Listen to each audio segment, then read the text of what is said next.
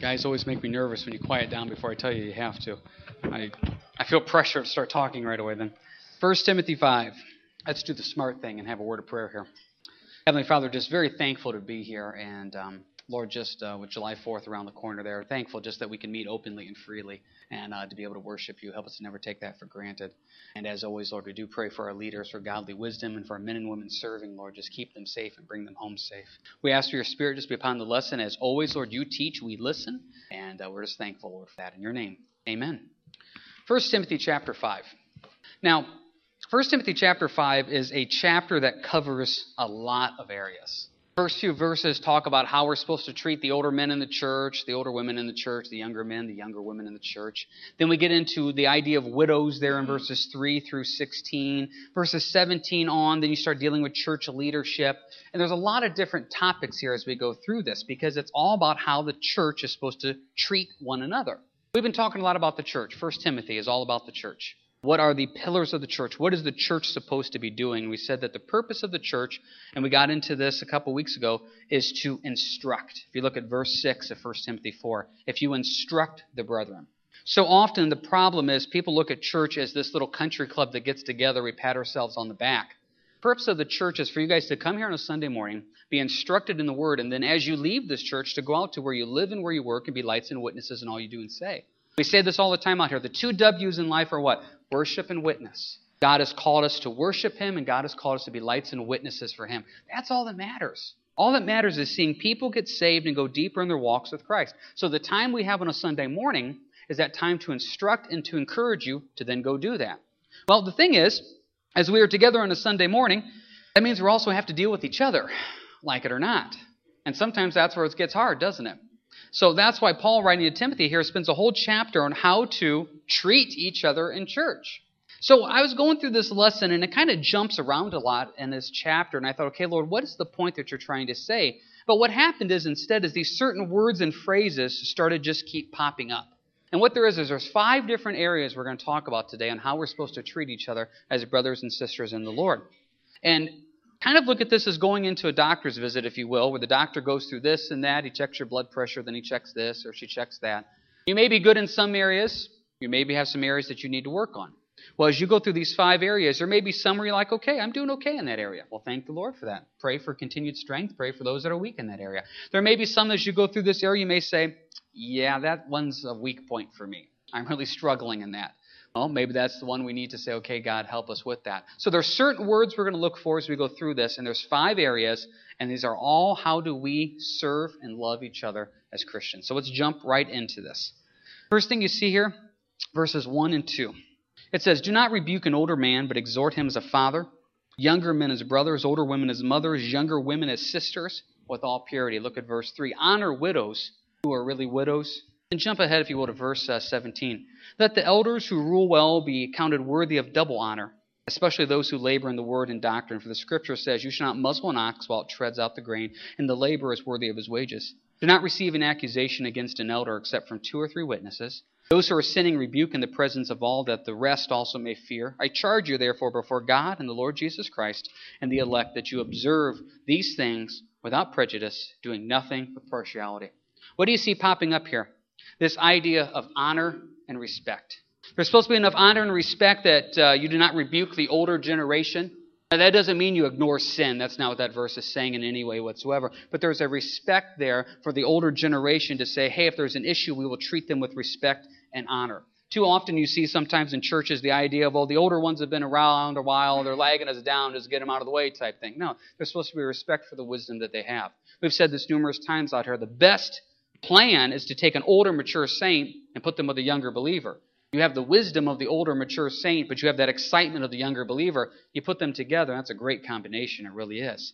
We're also supposed to, verse 3, honor the widows. We'll get to that here in a little bit. And then you see in verse 17 that those that uh, teach and rule and those that serve, there's supposed to be a double honor given to them.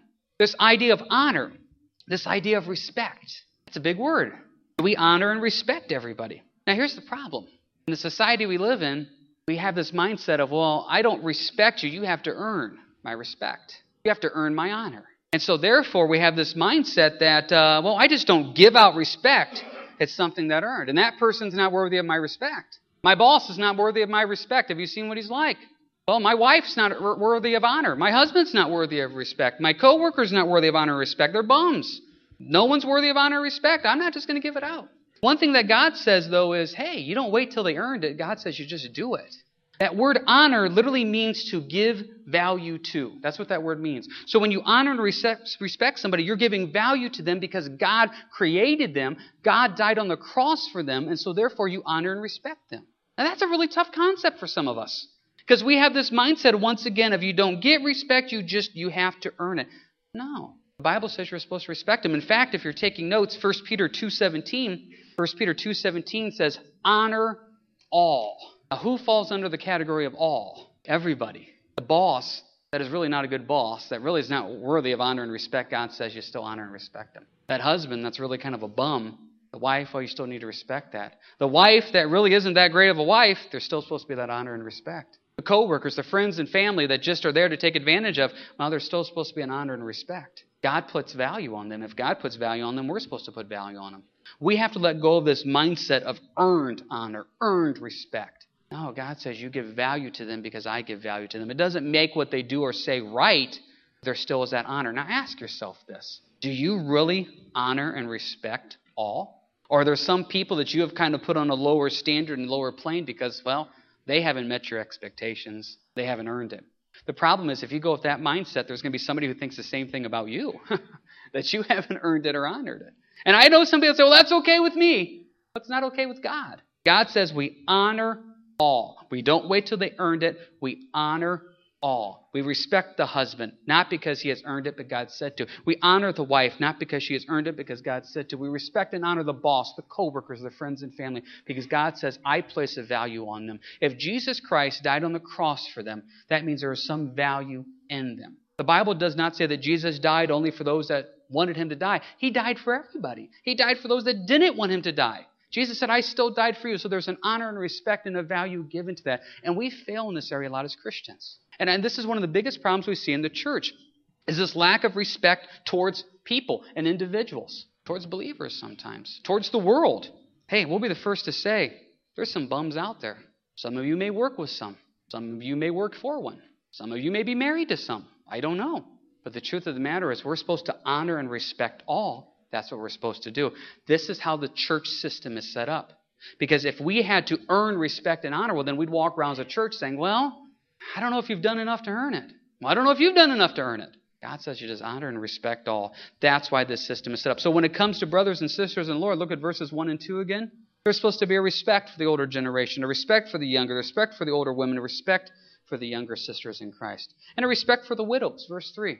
Now, I think this is important. We're going to build on this as we go through this chapter. But if you look, God generally is not very specific in the Bible. He says you're supposed to love everybody, you're supposed to honor everybody. But he always picks out widows and orphans. In fact, in James 1, he says that we're supposed to specifically take care of the widows and the orphans. I think that's an important picture because God looks at our relationship with Christ as we are betrothed to the Lord. We are the bride of Christ. We've been adopted into God's family. And so, therefore, when you see somebody in the world that is widowed with no spouse, God says that's a heartbreaking thing because it's a picture of, of, the, of the breakdown there of the system because that person's there alone. Or when you see somebody orphaned, it's almost that picture of that idea that there's not someone to take care of them. God says we're supposed to specifically watch out for them. So, what was happening here in verses 3 through uh, 16 in this chapter is the widows were going up to the church and they were put on this list. And there's some rules and regulations in there which really aren't a legalism. They had to be 60 or older to be put on this list. The idea was that they were a widow that had no family that could take care of them. And if no family could take care of them, they were put on this list and the church would then help take care of them. The church would help provide them. Now, there's a few little rules and regulations with that, and we'll get to that here in a little bit. They didn't want a widow who wasn't really a widow, someone who was just looking for a free ride. Paul writes to Timothy, hey, be careful about that. No, let them be proven that they're really in need. Let them be proven that they're really widows, and then take care of them. Honor them. Put value to them. This is something that's very important to us. Part of the reason why we hired uh, Rich out here full time about a year, year and a half ago is because we had these widows and we wanted to make sure they were taken care of. And Rich does a good job. That's part of his ministry. And so just randomly call them and say, hey, anything you need. Hop over, take a look at them. Maybe go over and mow a yard or do something like that to really help take care of the widows. And it's a ministry that we really try to take uh, advantage of. And if you know somebody that is in that spot of a widow that needs help, boy, let Rich know. He'd love to go over and lend a helping hand in any way that we can because we really want to do what it says there in verse 3 is honor those. Same thing in verse 17. that the elders who rule well be counted worthy of double honor, especially those who labor in the word and doctrine. Right now, as we're sitting in here and as we're listening to the teaching, there's people back there volunteering their time. God says that's an honor. Honor them, respect them for that willingness to do that. Respect those that are willing to help take care of the kids. Honor and respect those that are willing to help take care of the church. Honor and respect those that are willing to put that effort into it. Can you imagine how much better the church would run if everybody just respected and honored everybody else, put value on them? Can you imagine how much better your marriage would be if the husband would say, you know what, I respect my wife. May not agree with her, may not like what she's doing all the time, but I honor and respect her as a creation of God. Or if the wife would say, you know what, I honor and respect my husband, not because he's earned it, because that's what God wants me to do. Or if you'd go into work tomorrow instead of thinking, oh man, I got to work with him, I got to work with her, that you'd go in and say, okay, Lord, these are created beings. I may not like them, but I will honor and respect the fact that you have given value to them and you died on the cross for them. Died on the cross for them, and I care about them because you care about them. Honor all, respect all. That's the way it's supposed to work. That was the first one. What about the next one here? Let's build on this a little bit. Did you catch this at the end of verse 2? It says right there older women as mothers, younger women as sisters, with all purity. Purity. This is a verse I use a lot. If a guy comes to me and says he's struggling with things of the flesh, struggling with lusts or whatever, I'll take him to this verse and say, hey, the Bible says you're supposed to look at every older woman as you would your mother, and look at every younger woman as you would your sister. Purity. Supposed to look at them as, as, as sisters in Christ. And if they're not saved, look at them as future sisters in Christ. And there's supposed to be that idea of a purity there in our flesh and making sure that we don't get ourselves caught up in that, in the flesh. That's a struggle. And that's why God says there's supposed to be a pure love. Now, let's just be honest. How many of us have a pure love? We have a good, what I call outside skin love. You go up to someone you don't like, you'll shake their hand, you'll look them in the eye, you'll say how you doing, you'll be polite and nice to them. But deep down in your heart, is there really a pure love? A lot of times that we have this fake front, but we have this bitterness in us. We have this anger in us. I, have had Christians come up to me and say things to the fact of, you know, I don't know, I better never see him or her again. I don't think that's the pure love that, that God is asking of us. Now, there may be wisdom in that state of emotion to not go around them, but the pure love that God is looking at is to say no. I mean, can you imagine Jesus on the cross? He said, Father, forgive them. They know not what they do. He didn't say, I'm only dying for this one and this one and this one. He died for everybody. That was pure love. In fact, the Bible says the only way we even know what love is is because of Christ. That's the only way we know. And He wants us to have that pure love says you don't need to turn there in 1 Timothy 1 5. Now, the purpose of the commandment is love from a pure heart. A pure heart. And one other quick verse on this 1 Peter 1 22. 1 Peter 1.22 says you're supposed to have a sincere love of the brethren. Love one fervently with a pure heart. Turn, if you will, to 1 Corinthians 13. Let's talk about this for a second. That's the great love chapter. We're supposed to have a pure love towards people. As you're going there, start thinking, is there somebody that you don't have a pure love for? You have an angerness, anger in your heart. You have a bitterness in your heart. Now, now we may not know that because we look on the outside and everything looks fine. But dig down deep. Is there something going on? Is there a bitterness? Is there an anger? God wants to have that heart of forgiveness. Now, some of you, as you're turning to 1 Corinthians 13, you may say, and I hear this a lot, you don't know. Now, fill in the blank after that. You don't know what they did to me.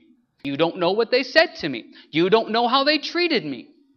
I don't know what they did to you. I don't know what they said to you. I don't know how they treated you, but I know what I've said to Christ. I know what I've done to Christ. I know I've treated Christ, and He still died on the cross for my sins. Jesus set the a- absolute example of love to say it doesn't matter what they've done, but I can still love and forgive. Now, that is not a human nature. That is why you have to be born again in Christ, because human nature is not that I can forgive sometimes. Human nature is I hold grudges, I hold bitterness. God says we have to move past that human nature, be born again in Christ, and as you're born again in Christ, therefore then you can say, I can love and forgive with a pure heart. That's hard to do. Look at 1 Corinthians 13.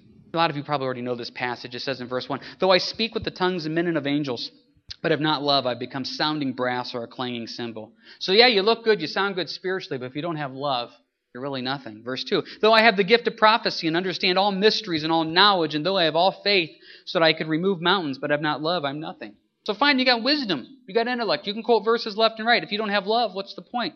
Verse 3 And though I bestow all my goods to feed the poor, and though I give my body to be burned, but have not love, it profits me nothing. So you're a server. You serve here, you serve there, but if you're not doing it out of love, what's the point? Verse 4 Love suffers long and is kind. Love does not envy. Love does not parade itself. It's not puffed up. Does not behave rudely. Does not seek its own. does not provoke, Thinks no evil. Does not rejoice in iniquity, but rejoices in the truth. Bears all things. Believes all things. Hopes all things. Endures all things. Love never fails. Wow.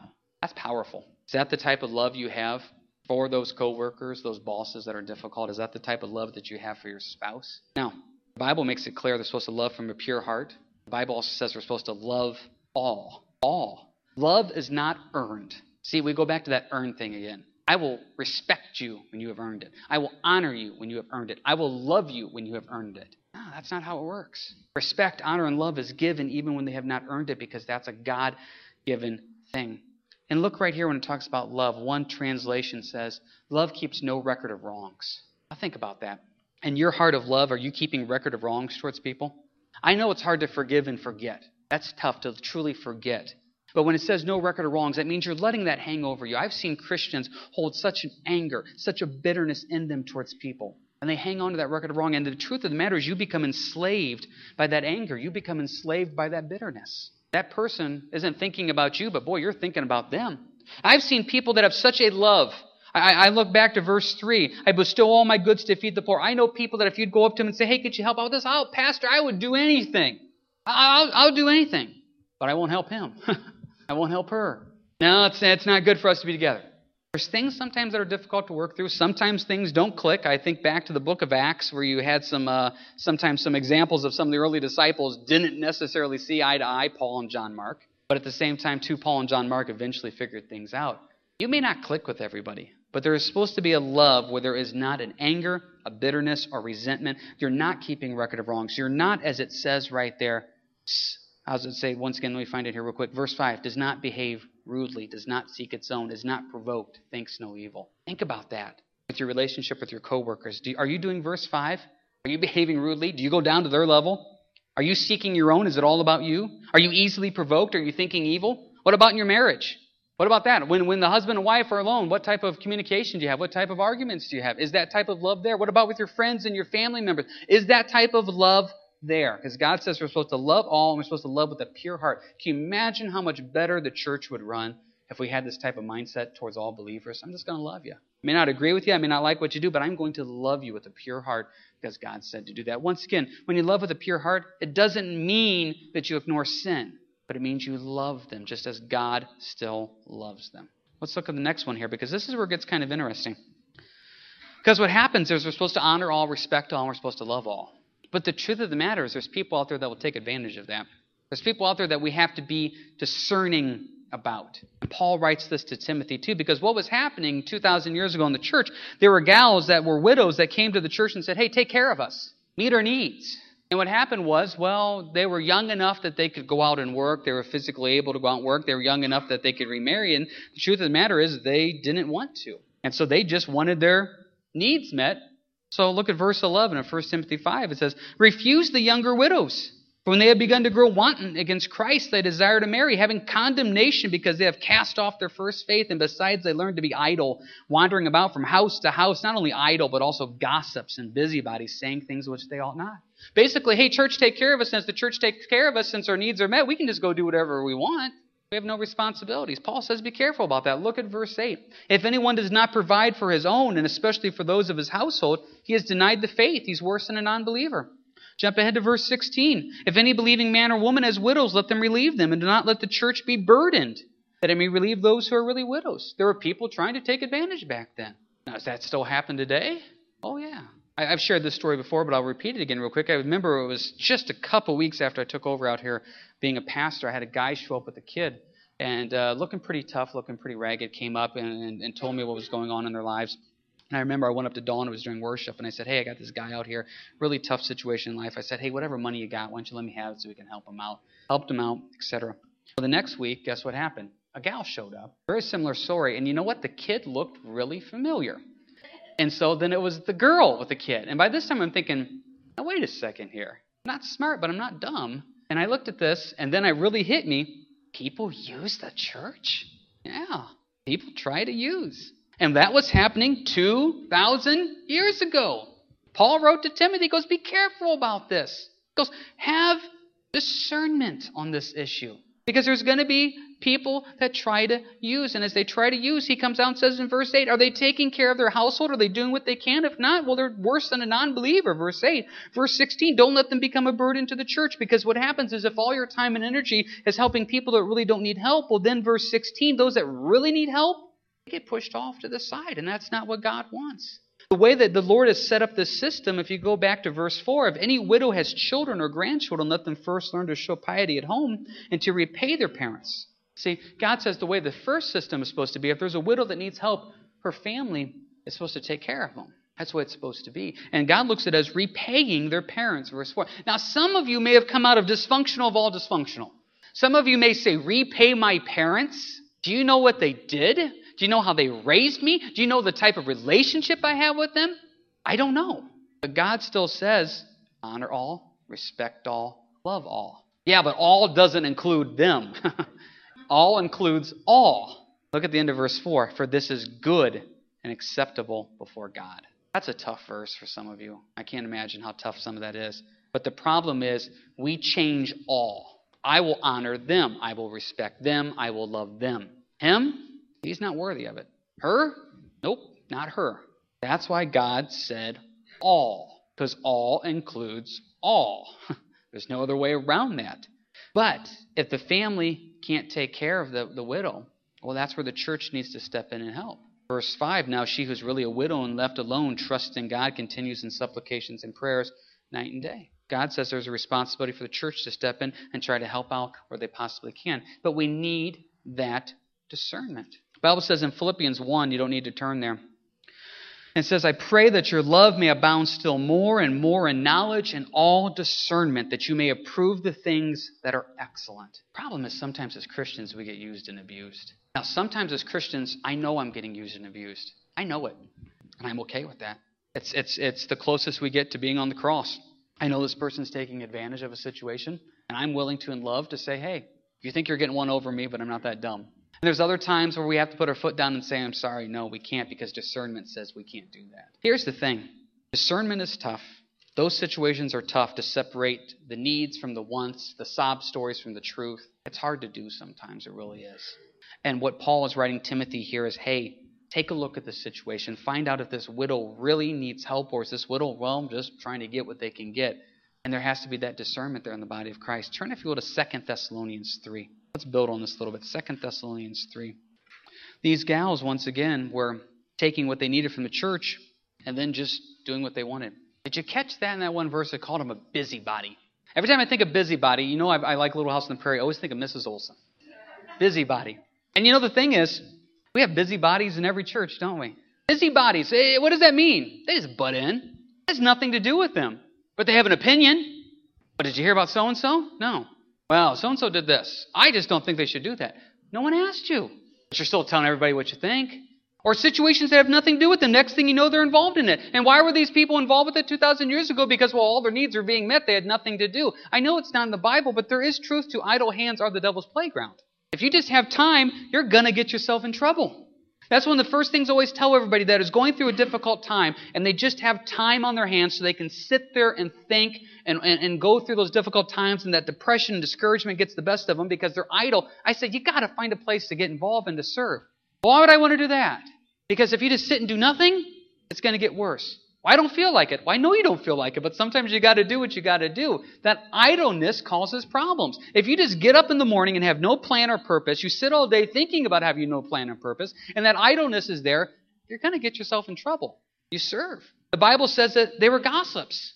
It's amazing how, as a church, we won't put up with certain sins, just nipped in the bud.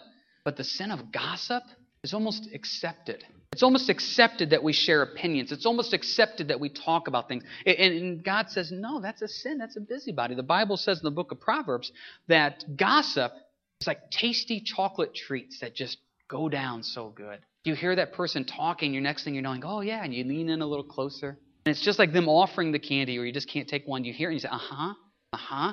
You just keep listening and listening and listening. God says it's gossip. That's sin. That's being a busybody and we just get involved with things we shouldn't get involved with. Look here at 2 Thessalonians 3, verse 7. For you yourselves know how you ought to follow us, for we were not disorderly among you, nor did we eat anyone's bread free of charge, but worked with labor and toil night and day, that we may not be a burden to any of you. Not because we do not have authority, but to make ourselves an example of how you should follow us. For even while we were with you, we commanded you this if anyone will not work, neither shall he eat.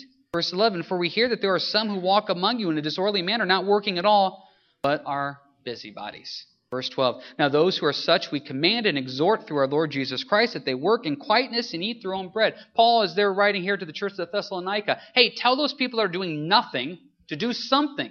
Because what happens is, since they're doing nothing, they're just taking and taking and taking. They're not serving, they're not helping, they're just being idle. They're being busybodies, they're just getting involved. He says they're supposed to do something. He goes to them in verse 12, he says, Exhort them. Hey, you got to make some changes here. Now, the truth of the matter is, generally speaking, no one wants to hear that. Generally speaking, those conversations really don't go all that well. So, what are you supposed to do? Well, it does exactly what it says in verse 12. Sometimes you got to be honest, and that's tough. You know how frustrating that can be? That's why it says in verse 13, But as for you, brethren, do not grow weary in doing good. See, Paul's almost like, But as for you, don't grow weary. Because this is what happens. Let's say you are active. Let's say you're not the busybody. Let's say you're not the idle person. You're involved. Well, what happens is when you see somebody who is idle, you see somebody who is a busybody, well, next thing you know, you start gossiping about the gossips. I just get so sick and tired. She always goes around and just telling everybody everything. She doesn't do anything. She just sits there and does nothing. Well, now we're a busybody about the busybody. That's why God says there in verse 13, but as for you, do not grow weary in doing good. Boy, you can't let it get to you. You can't. You betcha there's going to be frustrating people out there. You betcha there's going to be frustrating believers. I bet some of you work with somebody who does not carry their fair share of the load. I bet you have a boss that doesn't carry their fair share of the load. You may be married to somebody who doesn't carry their fair share of the load. God says, But as for you, do not grow weary in doing good. You still do what you're supposed to do. You be the husband or wife you're called to be. You be the worker you're called to be. And allow the Lord to work on their heart and allow God to work on them because we don't want to go down to that level. We need to stay out of it. Jump ahead real quick in 1 Timothy 5. Look at verse uh, 22. Do not lay hands on anyone hastily, nor share in other people's sins. Keep yourself pure. Basically, Paul is telling Timothy, sometimes you just got to stay out of it. This is not stay out of it like ostrich with your head in the sand. If I hear no evil, see no evil.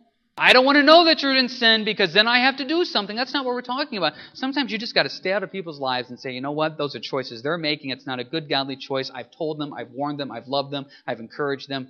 It's up to them now. We got to sometimes have to have that way to back out a little bit. We don't want to go to that busybody. So the next one here, we've talked about honor and respecting all, loving all, being discerning. Two more and we're done. Look at verse 1. Do not rebuke an older man, but exhort him. Exhort him as a father, younger men as brothers. Exhort means to encourage. Hebrews 3:13 says we're supposed to encourage all. When's the last time you encouraged somebody in the Lord? When's the last time you went up to somebody and said, "Hey, I know you're going through a tough time. I just want to let you know I'm praying for you." When's the last time you felt led to drop someone that card or that email to say, "Hey, you're heavy on my heart"? When's the last time you just went up to somebody and said, "How, how can I pray for you?" We're supposed to encourage everybody. Why don't we do that more?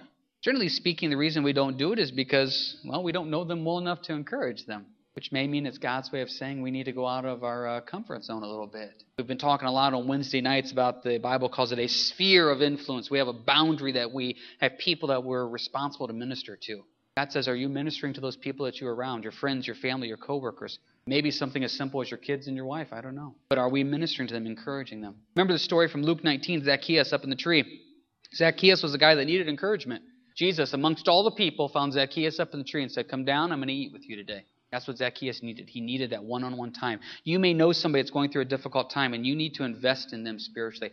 Why don't we do that? Quite honestly, sometimes we're selfish. I don't have time. There's time to drop someone a call. There's try, time to drop someone a card.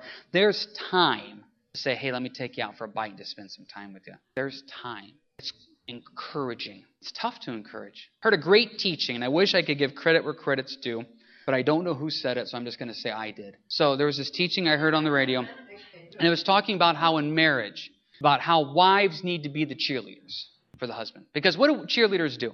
Cheerleaders cheer for their team no matter the score. No matter the score. The team could get whipped down 60 nothing and the cheerleaders are still like, go team, go. You know, I mean, they're just, just excited. Wives, your husband may not be being the best husband in the world. He may be a little bit of a failure. He may be a big failure. I don't know. God says, can you still encourage him? Encourage him He's a bum. Honor all, love all, encourage all. Yeah, but not him. Yeah, him. Encourage all. You cheer even when you're losing. Well, you know, the flip side of that is this pastor also said, guys, we're supposed to be the, a fan. Now think about that, guys. You have a team that you like. You're a fan of that team. That team may not win a game all season. You're still a fan of that team. You'll still wear the clothes. You'll still have the flag out in front of your house. You'll still support them. You are a fan of that team no matter how good they do. They said to husbands, we're supposed to be a fan of our wives. No matter how she does, she may be a loser of a wife. You're still a fan of her. Because see, what the wives need to know is that that husband is committed to me no matter what. Just like that fan is committed to that team, that wife needs to know my husband is committed to me no matter what, just like God said. And just like the team needs those cheerleaders cheering no matter what. That husband needs that encouragement no matter what. What I start to see happen in a marriage is when I start seeing the wife quit encouraging the husband, warning sign. When I start seeing the husband not being a fan of his wife, warning sign. I'll just switch teams. Now we're not talking that way. I'll become a cheerleader for different. Not talking that way. We are a fan of the team, even if they go 0 and 16. We're a cheering for the team, even if they're getting whipped 60 to nothing. And that encouragement. It's amazing how I see families that we are encouraging to certain people. Oh, I like him. I will encourage him. How about him? I don't really like him. Can't God raise somebody else up to encourage him? Can't God raise somebody up to encourage her? Well, why do I have to encourage my coworkers? Can't somebody else encourage my coworkers? God says encourage all. And one of the things that you see in the early church is this idea of encouragement, exhorting, building each other up broaden your comfort zone. Meet people, know people, get involved in people's life. One of the things that we've been talking about on Wednesdays is investing in people.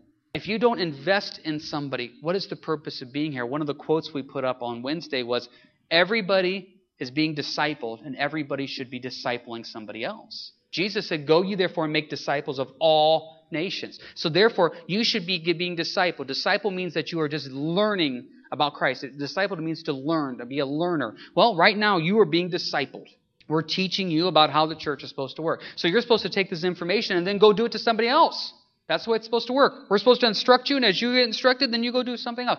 Rich is starting up discipleship classes here, beginning of August. That's a little more detailed, focused on the fundamentals of faith. Then I believe in the fall we'll probably start up discipleship two with John, and that's a little more detailed even than what discipleship one was. Yes, there are discipleship classes, but what we are doing right now is we are discipling. We're teaching how to be a better, stronger church, and all that we do and say. You're supposed to take this information and then therefore go apply it to other people. So we're supposed to honor all, respect all, love all, be discerning, encourage all. And the last one, we're supposed to serve. Look at the widows here in the church, verse 10 well reported for good works, if she has brought up children, if she has lodged strangers, if she has washed the saints' feet, if she has relieved the afflicted, if she has diligently followed every good work. She had a work effort. What, what Paul is saying to Timothy is those widows you want to be taking care of, you want those that are serving.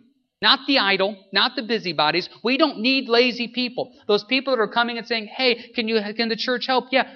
As we help you, help us. Be involved, get involved with things. Well, Look at verse 17. Let the elders who rule be counted worthy of double honor, especially those who labor in the word and doctrine. That word labor literally means work to a sweat. See, we look at labor in the church, it's like, oh, no, this is supposed to be easy. Christianity is not easy. I have no idea where that concept came up of. How many times have you heard us say out here, ministry is not for the thin skinned? That's why people say, well, that's why I don't get involved in ministry, but you're called to serve. Your ministry may be your husband. Your ministry may be your wife. Your ministry may be your kids. I don't know where your ministry is. It may be your coworkers.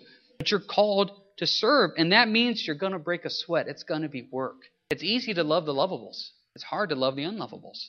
It's easy to honor, respect, and encourage those good ones. It's hard to honor and respect and encourage those ones that are a struggle. It's tough. I'll be the first to say that. But yet we're supposed to have that mindset of service here of what it is. I mean, how many times do you come into a church and you're like, oh man, hope Tony doesn't come up and ask me to help out in the back. You know, I hope the pastor doesn't come over and say, hey, we really need a hand with this. Why? Sometimes it's tough. It is. I, I know that. I'm, I'm the first one to say that. It's sometimes tough to get involved with things. Sometimes it's tough to labor. It's easy. It's nice to come and be fed, isn't it? Isn't that why we pay money to go out to eat? How many of you are going to go out to eat today, pay your bill, and say, hey, I really feel bad. Can I go help with the dishes? No. None of it. Well, I don't have to help with the dishes. I'm paying to not help with the dishes. Well, what happens is spiritually sometimes it's like, I just want to come and be fed. I understand that. I like to come and be fed too. But part of what we're also instructing you with is as you are being fed, is to take what you learned then and go apply it to other things and go be serving other people. And I always have to throw this clause out there. This is not a message to get you to sign up for this, this, or that. It's a message just to remind you that serving is part of your Christian walk and what you do and say.